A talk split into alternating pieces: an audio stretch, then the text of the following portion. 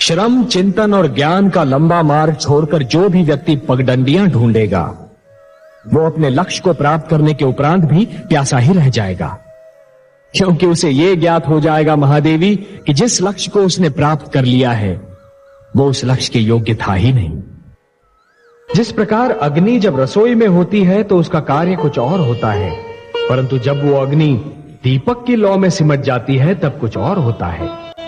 उसी प्रकार एक व्यक्ति को भी विभिन्न क्षेत्रों में भिन्न कार्यों में क्षमता उत्पन्न करनी चाहिए। यही तो वास्तविक ज्ञान होता है। हे नारायण आपको कोटि कोटि प्रणाम। हे विश्वेश्वर प्रणाम। आपको असंख्य प्रणाम।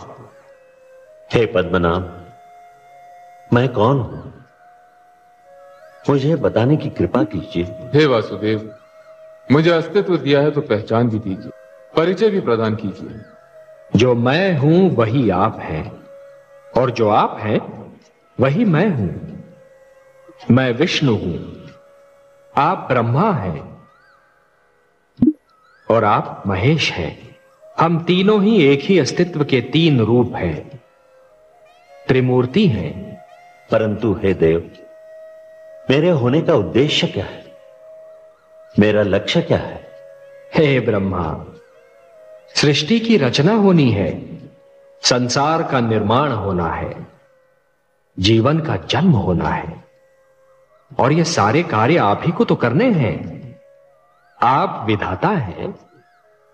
सृष्टि में जन्म लेने वाले जीवन के जन्मदाता है। और हे परमेश्वर मेरी रचना क्यों हुई?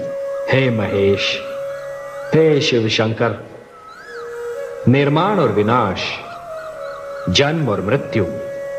एक क्रम है, एक चक्र है। जो बना है, उसे समाप्त भी होना है।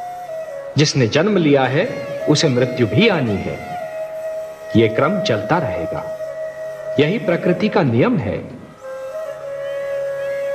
आरंभ ब्रह्मा है, और हे महेश, आप अंत हैं, और आप दोनों के बीच मैं स्वयं विष्णु पालन करता हूँ। हे धनंजय, शांति का सीधा मार्ग मैं हूँ।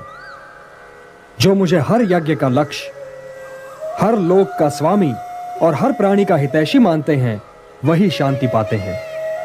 महादेवी, दो वस्तुएँ ऐसी हैं जो मनुष्य से कुछ भी करा सकती हैं।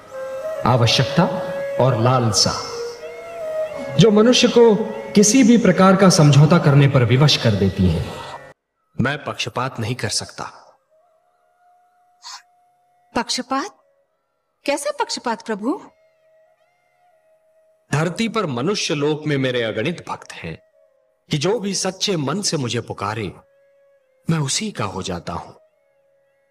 तो फिर यह कैसे संभव है देवी कि मैं अपने असंख्य भक्तों को भूलकर केवल एक बालक को कृतार्थ करूँ? देवी सूर्य अपना प्रकाश बांटते समय राजा के महल और दीन की कुटिया में अंतर नहीं करता।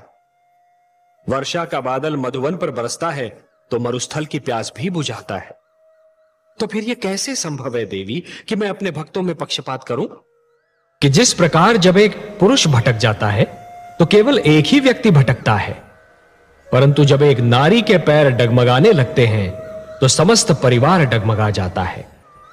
उसी प्रकार जब एक शिष्य भटकता है तो केवल एक ही छात्र भटक जाता है। परंतु जब एक गुरु भटक जाता है महादेवी तो समस्त छात्र समाज भटक जाता है। और जब समाज भटक जाता है महादेवी तो समस्त राष्ट्र का संकट बन जाता है। महादेवी, राजा केवल अपने पुत्र का पिता नहीं होता, समस्त प्रजा का पिता होता है। समस्त प्रजा की संतान, उसकी अपनी संतान होती है। राजा ईश्वर का प्रतिनिधि होता है। इसलिए जिस प्रकार ईश्वर समस्त संसार की रक्षा करते हैं, उसी प्रकार राजा को भी अपनी प्रजा की रक्षा करनी चाहिए। सैनिक और सेना का बल तो प्रजा की रक्षा के लिए, राज्य की रक्षा के लिए और राष्ट्र की सुरक्षा के लिए होता है, महादेवी। उनका प्रयोग अपनी सुरक्षा और अपने परिवार की सुरक्षा के लिए करना सर्वथा अनुचित है। शासकों, सामंतों और राज्य कर्मचारियों को सशस्त्र सैनिकों के बीच घिरा हुआ देखकर प्रजा उनके पास जाते डरेगी। और यदि प्रजा उनके पास जाएगी ही नहीं तो प्रजा की विपदा का उन्हें ज्ञान कैसे होगा? और ये तो कोई अच्छी नीति